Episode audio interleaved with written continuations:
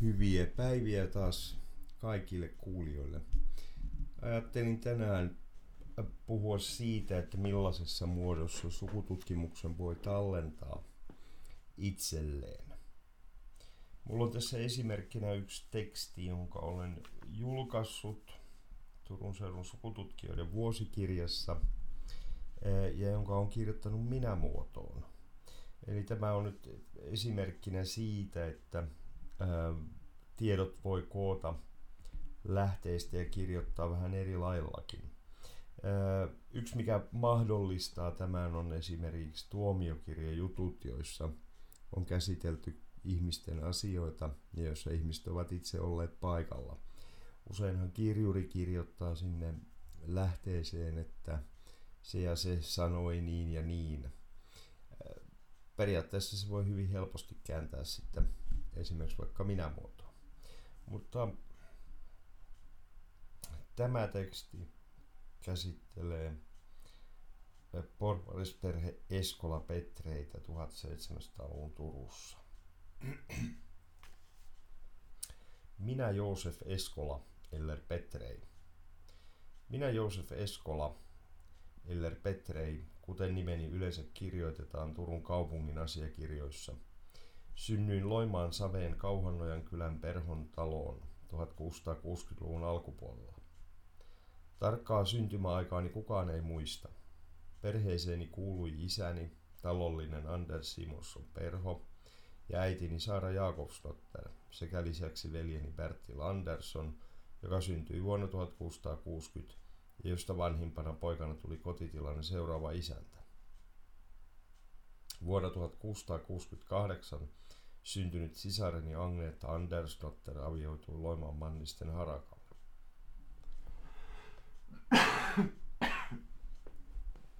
Nuorempana poikana minun oli etsittävä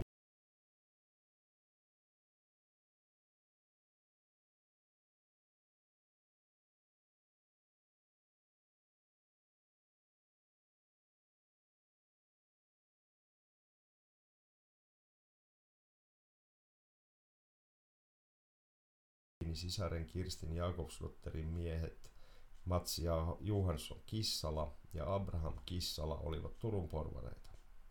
Minun, min, minusta tulikin myöhemmin Mats Kissalan lasten holhoja. Myös äitini veli Henrik Jakobson oli porvari, mutta antaliin. Saatoin siis saada alkuoppani ammattiin heidän huomassaan. Suurin osa jälkeläisistäni pitäytyi kaupunkilaisammateissa seuraavat 300 vuotta. He toimivat kauppiaina, laivureina, käsityöläisinä ja muissa eri kaupunkilaisammateissa ja levittäytyivät kaupungeista Heinolaan, Helsinkiin, Hämeenlinnaan, Lontooseen, Lovisaan, Naantaliin, Pietariin, Pietarsaareen, Poriin, Raumalle, Tukholmaan ja Vaasaan. Kaupankäyntini aloitin Hämeeseen suuntautuneilla matkoilla, jotka taitoin alkuun jalkaisien myöhemmin hevosella ja reellä. Vuokralaiseni hovioikeuden auskultantti Alexander Haks tallensi nämä matkani kuolemani jälkeen kirjoittamansa hautajaisrunooni. Herätin vielä kuoltuani laajaa huomiota, sillä Haks kirjoitti runon mukaillen käyttämäni on pahaa tahtonut, vaan niissä on hyvän tahtoinen sävy. Joka tapauksessa runoon tallentui ensimmäinen suurempi kauppani, joka oli kuudella markalla ostamani puolikas tynnyrillinen haukia. Hämäläisille myin puolestaan repustani tupakkaa, saippua ja nauloja. Myöhemmillä matkoillani tukeuduin paksuun Espanjan ruokokeppiini, jossa oli hopeinen nuppi. Siitä tuli tavaramerkkini. Matkoillani myös sattui ja tapahtui kaikkea. Olin jo naimisissa, kun Turun Kämnerin piti tutkia lokakuussa 1702 hovioikeuden käskyn mukaan sitä, olinko syyllistynyt matkoillani yksinkertaiseen huoruuteen, sillä Loimaan Vännilän kertunut Jöransdotteri ilmi antoi minut lapsensa isäksi. Tuolla kertaa oikeus ei voinut tehdä mitään, sillä olin kauppamatkalla Tukholmassa. Asia otettiin uudelleen käsiteltäväksi vasta marraskuussa. Koska Gertrudin tiedettiin oleskelevan Loimaalla, annettiin Kämnerille tehtäväksi hänen hankkimisensa Turussa joulukuussa pidettävään istuntoon. Gertrud olikin tuolloin paikalla ja kertoi, että hän oli saanut lapsen tuntemattomalle miehelle, joka oli raiskannut hänet maantiellä Aurassa matkalla Turusta Loimaalle. Mies oli vaatteesta päätellen ylioppilas. Tämä oli hänen mukaansa totuus siitä huolimatta, mitä pöytäkirjoihin asiasta ikinä kirjoitettiinkaan. Gertrudille esitettiin Loimaan kihlakunnan pöytäkirja helmikuulta 1701, jonka mukaan hän nimesi vuoden 1700 syyskäräjillä lapsensa isäksi minut. Isäntänsä, isäntänsä porvari Joosef Lähteenkorvan, jolla nimellä tuolloin esiinnyin. Tämän Gertrud halusi nyt kieltää. Raiskauksesta hän ei kehdannut ensin kertoa ja synnytettään lapsen, hän ei enää ymmärtänyt mainita asiaa. Kun lapsen kummit palasivat kastelta tyhjin toimia sanoivat, ettei pappi halunnut kastaa lasta ennen kuin Gertrud kertoisi sen isän nimen. Sanoi hän isäksi vain Joosef ja lisäsi, että mikäli pappi kysyisi muuta nimeä toisella yrittämällä, niin he voisivat sanoa Eskola. Juttu kuivui näin osaltani vähitellen kasaan.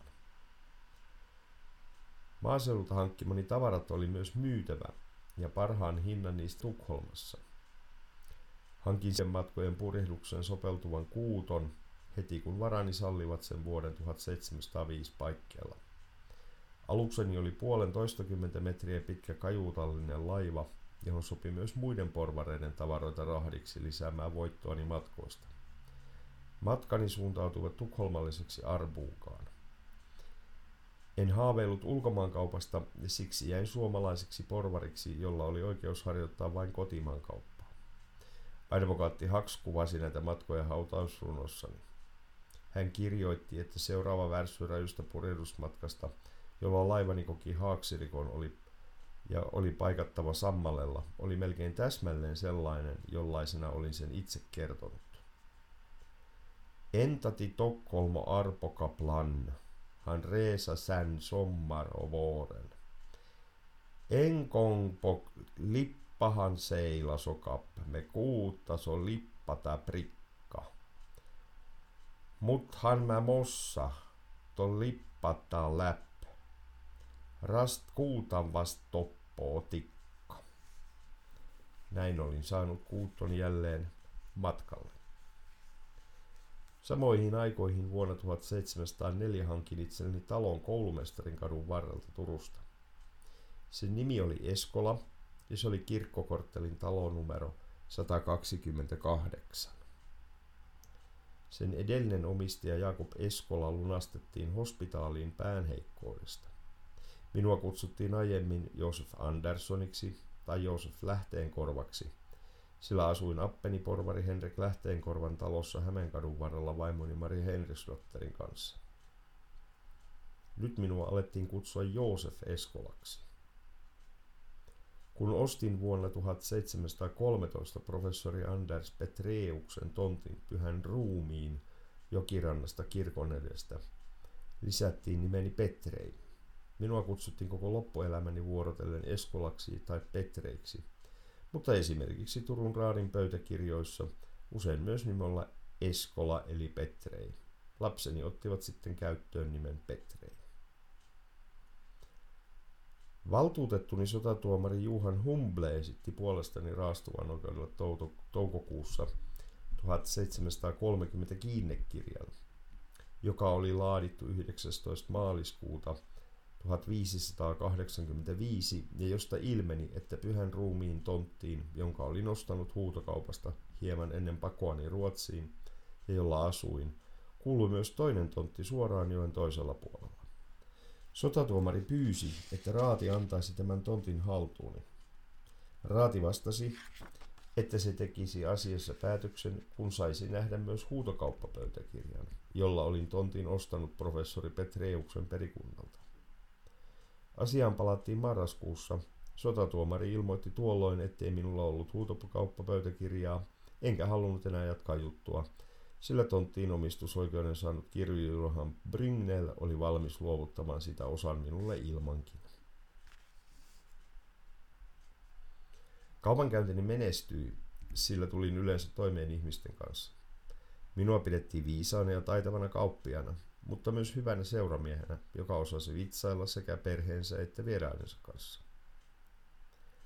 Porvarille olikin tärkeää olla vieraanvarainen, kutsua kauppakumppaninsa kotiinsa ja tarjota näille tervetuliaismallia kullatusta pokaalista ja täyttää heidän vatsansa hyvällä ruoalla, kuten Haks kuvaili minun tehneen. Kohosin merkittäväksi porvariksi hyvässä Turun kaupungissamme. Han var minsann Tåkon artikkerman. Vad rolig rolig alla. Allt han på råka. Han våka och van. Tiseller och näll honom kalla. Lukkovörstontti. Bohantel han var. Med sinne här inne som ute. Alltid han kämtamät hen hantavat. Mä rämman, mä kumman och parnen. Unter sig vöttren durskahan satt. Om taken och nystahan karnen. Kärster naturaver kommelihan, kav kylttäpukalen. Kaikki siis tulivat mielellään luokseni, koska kohtelin heitä hyvin. Tärkeimmäksi kauppa-artikkelikseni muodostui vähitellen suola – jota toin Turkuun Tukholmasta. Lastissa oli usein myös muille kauppiaille ja porvareille kuuluneita suolarahteja, joiden selvittelystä aiheutuu turhaa vaivaa pitkinä oikeudenkäynteinä. Siten kauppias Juha Merten tuotti laivalle neljä tynnyriä suolaa syksyllä 1702. Lähetin hänelle lauantai-iltana kello kuusi sanan, että hän oltaisi suolansa.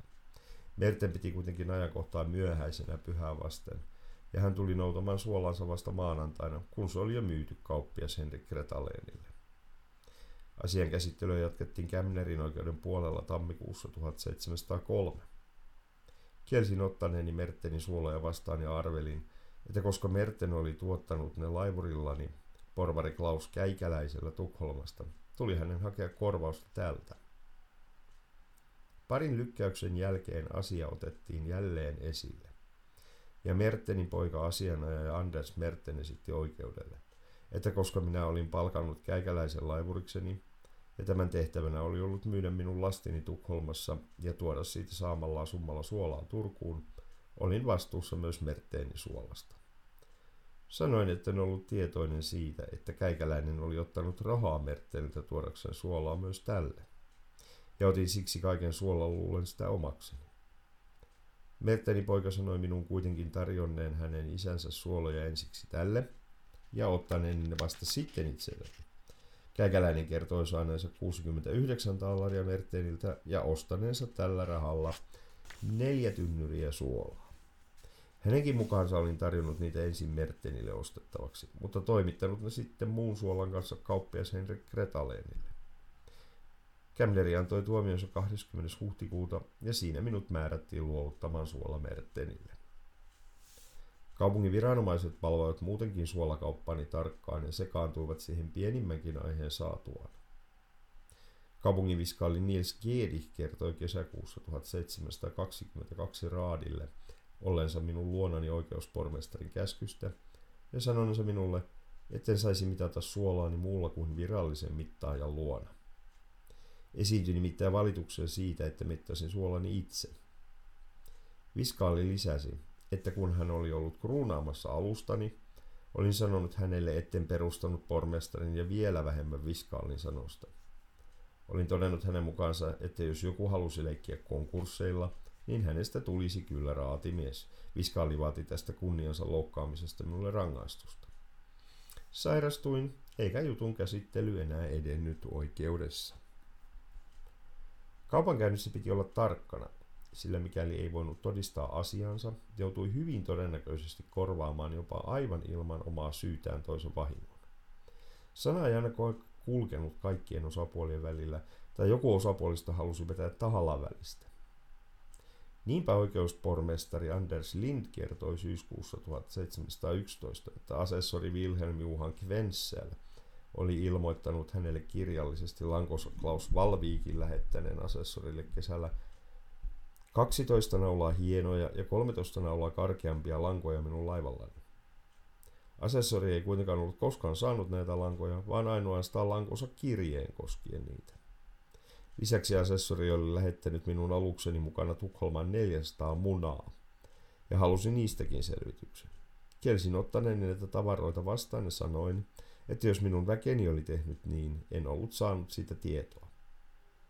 Olipa rahdin tilaa ja sitten kuka tahansa, olin tarkka siitä, että minulle kuuluvat maksut suoritettiin ennen kuin luovutin lastin tilaajan haltuun.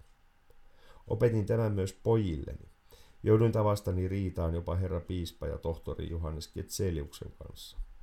Hänen valtuutettunsa ylioppilas Juhan Degerman valitti raastuvassa marraskuussa 1711, etten ollut suostunut luovuttamaan herra piispan Tukholmasta tilaamaa kirjapainoa, ennen kuin sain siitä rahtimaksuna 150 kuparitaalaria. Degermanin mukaan tukholmalaisen kirjanpainaja Henrik Christopher Merkellin kanssa hinnaksi oli sovittu 120 taalaria. Kerroin itse sopineeni Merkelin kanssa, että saisin pyytää rahdista haluamani summan, kun se olisi lastattu ja toimitettu turvallisesti perille. Merkelin mukaan olin sanonut Tukholmassa, etten voinut rahdata kirjapainoa 120 taalarin liian halvasta maksusta. Koko kirjapaino ei edes mahtunut täyteen lastattuun kuuttooni, vaan osa siitä lastattiin Mikkel Naulin alukseen. Kun minulle toimitettiin raastuvan tuomio asiassa, sysäsin sen pois ja ilmoitin, etten huolinut siitä. Se oli kuitenkin annettu viralliselle leimapaperille, joten oikeus määräsi minulle sakon oikeuden loukkaamisesta. Saman kuun 29. päivänä valtuutettuni pyysi saada takavarokuudet Tinavatini takaisin. Oikeus ilmoitti, että saisin ne takaisin lunastettuani ennen hyljeksemäni oikeuden tuomion kolmella hopeataalalla. Sattuipa niinkin, että tuomani tavarat jäivät käsiini. Tammikuussa 1725 raastupaan tulivat kaupunginviskaali Nis Kedich sekä kirjansitoimestari Christian Trapp, Niklas Erland ja Juhan Gummerus, jotka syyttivät minua luvattomasta kirjojen myynnistä. Tuolla kertaa minua edusti oikeudessa vain yksinkertainen teinipoika Simon Lindberg, joka sanoi minun olevan muissa tehtävissä talonpoikien kanssa, koska oli markkina-aika. Olin lisäksi huonovointinen, joten asiaa ei voitu käsitellä enempää. Minua syytettiin jatkossa maaherra Otto Reinhard yksi kullin kirjeen perusteella painettujen arkkien tuomisesta maahan, sitomisesta kirjoiksi ja myymisestä. Täten vahingoitin kirjan sitojien ammattikuntaa. Kirjani 200 suomenkielistä virsikirjaa ja 70 katekismusta päätettiin takavarikoida välittömästi kirjansitoja Petter Södermanin luo. Lähetin oikeuteen valtuutettuni ja vuokralaiseni sotatuomari Jakob Östmanin, joka ilmoitti oikeudelle, että olin tuonut kyseiset kirjat Tukholmasta kirjanpainaja Merkeliltä kirjasitoja Trappin laskuun. Trapp ei kuitenkaan ollut hyväksynyt Merkelin päiväämää 600 kuparitaaloiden laskua, ja siksi yritin myydä kirjat Södermanille. Kirjasitojat valittivat, että annoin itse sitoa kirjoja, ja kummerus oli nähnyt poikani myyvän niitä Hämeenlinnan markkinoilla. Österman sanoi minun kyllä tarjonneen hänelle takavarikoituja kirjoja, mutta hän ei ollut ostanut niitä. Kirjansitojen mukaan olin luot, ö, ilmoittanut myyväni kirjani markan halvemmalla kappaleelta kuin kirjansitojat. Trappia haluttiin kuulla kirjatilauksesta, mutta hän oli estynyt. Hän ei ollut paikalla seuraavanakaan päivänä, sillä hänen oli sidottava jotakin läänin kanslian saapuneita akteja. Trapp tuli oikeuteen vasta 25. helmikuuta ja kielsi täysin saaneensa minulta mitään laskua kirjoista. Maaliskuun 12. päivänä 1725 kirjansitoja Söderman kertoi myyneensä 30 virsikirjoistani ja häntä kiellettiin myymästä niitä enää lisää ennen kuin juttu olisi käsitelty loppuun. Kuusi päivää myöhemmin kerroin oikeudelle tarjonneeni kirjoja kummerukselle ostettavaksi, mutta tämä oli pitänyt niitä liian kalliina. Tarjosin niitä myös Trappin pojalle, joka sanoi, että hän ilmoittaisi asiansa, asian viskaalille. Kirjansitojat olivat muutoin sitä mieltä, että he tulivat toimeen ilman minun heille hankkimiaan kirjoja, sillä he saivat niitä muualta halvemmalla. Minulla oli mielestäni oikeus myydä Merkeliltä tavaroistani maksuksi saamani kirjat, mutta kirjansitojat huomauttivat, ettei minulla ollut oikeutta myydä sidottuja kirjoja. Oikeus totesi lopulta minun rikkoneen kirjansitojen ammattikunnan oikeuksia – ja minut tuomittiinkin 40 hopeamarkan sakkoon. Kuljetin luonnollisesti myös matkustajien rahdin lisäksi, Jalosyntyinen luutnantti Gustav Reynold Stark kertoi Raadille elokuussa 1724, että hän itse, hänen väkensä ja tavaransa oli tuotu Tukholmasta Turkuun minun aluksellani poikani Joosefin toimesta. Mitään tarkkaa rahdin hintaa ei ollut sovittu, ja nyt minä vaadin hänen mukaansa aivan liian suurta maksua, 36 taalaria. Tällainen hinta ei tullut hänen mielestään kuuloonkaan, sillä hän oli joutunut matkustamaan suuressa hengenvaarassa paljaan taivaan alla kannella, ja alukseni oli hänen mielestään vanha. Lisäksi hänen vähäiset tavaransa olivat kastuneet aluksen vuotaessa. Ne minä vieläpä olin takavarikoinut maksun saamiseksi. Luutnantti tarjosi 18 taalaria kohtuullisena korvauksena matkasta. Stark pyysi, että hän saisi tavaransa aluksestani, sillä hänen matkansa ei sietänyt enempiä viivyttelyä. Saimme seuraavana päivänä sovittua erimielisyytemme. Kun vihollinen vyöryi Turkuun vuonna 1713, pakenin Ruotsiin, jossa asetuin Arbuukaan. Koska minulla oli varallisuusta ja hassu ruotsin kieleni, saatoin jatkaa kaupunkäyntiäni laivallani. En siis joutunut perheeneni siihen taloudellisesti surkeaan asemaan, jossa monet pakolaisista joutuivat elämään. Hoidin asioitani tilapäisen kotikaupunkini Arbugan Raadin kanssa. Helmikuussa 1716 esitin Arbugan Raadille paikallisen maaherran Konrad Ribbingin kirjeen, jolla halusin saatavani 144 kuparitaalaria ulosmitattavaksi porvari Anders Jönsson Eekiltä. Oikeus ilmoitti minulle, että koska muiden velkojen juttuja oli kesken, ei ulosmittausta voitu suorittaa. Kun näiden velkojen saatavat olisi suoritettu, ilmoitti oikeus minulle, jäikö Eekin omaisuudesta jotakin yli, jolla maaherran päätös voitaisiin panna täytäntöön. Toukokuussa 1718 esitin Raadille kirjallisen valitukseni porvari Georg Fors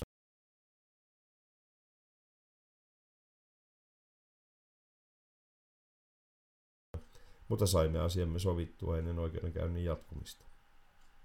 Olin jo jättänyt kaupungin ja palannut Turkuun, kun Arbugan raastuvassa todettiin ensimmäinen heinäkuuta 1719, että olin asunut kaupungissa jonkin aikaa ja harjoitettiin siellä kauppaa.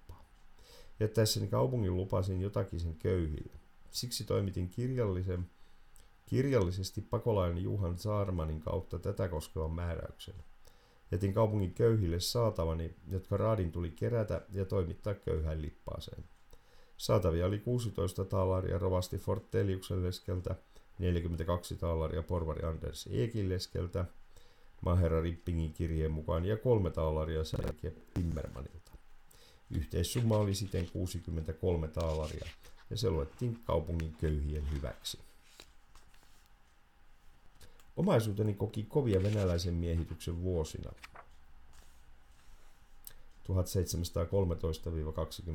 1713-21. Sain aiheen valittaa venäläisten asettaman paikallishallinnon väärinkäytöksistä. Kun heidät määrättiin keräämään veroja venäläisille, ottivat he ne sieltä, mistä parhaiten saivat välttääkseen rangaistuksen liian pienestä tilityksestä. Valitin Raadille siitä, että raatimies Simon Lyydeman oli ottanut talostani vuonna 1714 tavaroita 303 kuparitaalarin arvosta kaupungin venäläisen suostuntaveron maksamiseen, kun olin itse tuolloin pakomatkalla. Oikeuteen kutsuttiin myös porvari Mats Tammelainen ja Jakob Uusnaapur, jotka toimivat tuolloin veronkantomiehinä.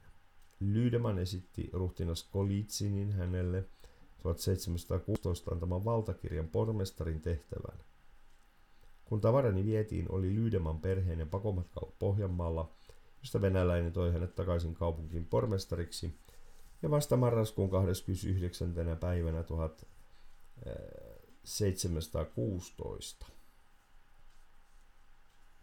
Todistajat olivat epävarmoja siitä, mutta ainakin kämneri Mikkel Ertman oli ollut silloin paikalla. Lisäksi kauppias Henrik Wechter oli toiminut vuonna 1715 venäläisten määräämänä pormestarina. Tein purjehdusmatkoja pahimmista miehitystoimista rauhoittuneeseen Turkuusen ollessa vielä venäläisten hallussa. Kaupunki vapautui vihollisesta vasta rauhan solmimisen jälkeen vuonna 1721. Turusta löytyy kuitenkin toisenlaisia vihollisia, jotka halusivat suitsia menestysten ja vapaata yrittämistä. Kauppias Gabriel Malmelin valitti 18. marraskuuta 1721 heti ensimmäisessä Turun ruotsalaisen hallinnon alaisen raadin istunnossa sitten vuoden 1000 hänelle torilla olevaa kauppapuotia. Puoti kuuluu kauppias Festingin leskelle Helena Schulzille, joka vuokrasi sitä aiemmin Malmelinin langolle kauppias Karl Mertenille. Malmelin katsoi tämän perusteella olevansa lähempi mies vuokraamaan sen kuin minä. Lisäksi Mertenillä oli vaimonsa Helena Schulzin tyttären tytär,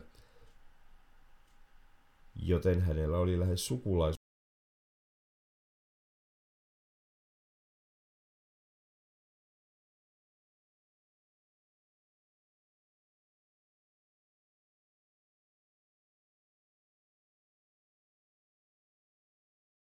että suullisesti käyttööni niin monta hänen rakennustaan kuin halusin, sillä vaimo oleskeli vielä itse Tukholmassa.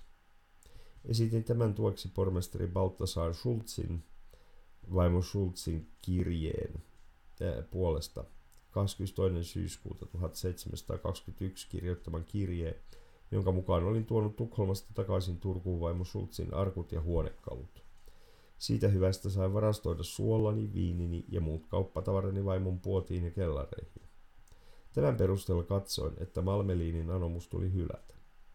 Malmeliinin mielestä lupa tosin koski vain Schultzin talossa olevaa aittaa ja kellareita, eikä se ulottunut torin kauppapuotiin. Halusin kuitenkin pitää sen itse halussani rahtikuluista. Malmeliini ilmoitti haluavansa maksaa rahdin saadakseen puodin. Oikeus katsoi, että Malmelin tarvitsi puodin vuodekseen harjoittaa kauppaa.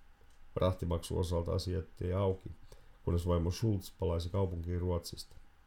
Joka tapauksessa perkapuotini kuului 1720-luvulla kaupungin huomatuimpiin. Sain sodan jälkeen myös luottamustehtävän, kun minut valittiin piika Maria Mortensdotter Tolpon holhojaksi. Marian ollessa läsnä Raastuassa ensimmäinen lokakuuta 1722 Halusin saada koko hänen omaisuutensa hoidettavakseni Marian holhojana. Kysyin Marian äidiltä ja veljeltä Morten Tolppolta omaisuudesta, ja veli lupasi toimittaa Marian osuuden heidän talonsa arvosta käsin. Luutnantti Abraham Hertman pyysi minua saman vuoden lokakuussa holhoajaksi hänen lapsipuoltensa 800 kuparitallarin omaisuuden. Vastasin, että hoitaisin kyllä rahat Hartmanille vekseliä vastaan, mutta holhojaksi en voinut ryhtyä, sillä holhojan tehtäväni käsittely Maria Tolpon suhteen oli vielä kesken oikeudessa. Her tulisi kysyä holhojaksi jotakuta toista. Näin päästiin jonkun matkaa Joosef Eskola Petrein elämään. Tähän tyylin kirjoittamalla saadaan ehkä ihan jouheva elämäkerta ihmisestä aikaiseksi. Seuraavassa podcastissa jatkamme vielä tämän perheen tarinan käsittelyä.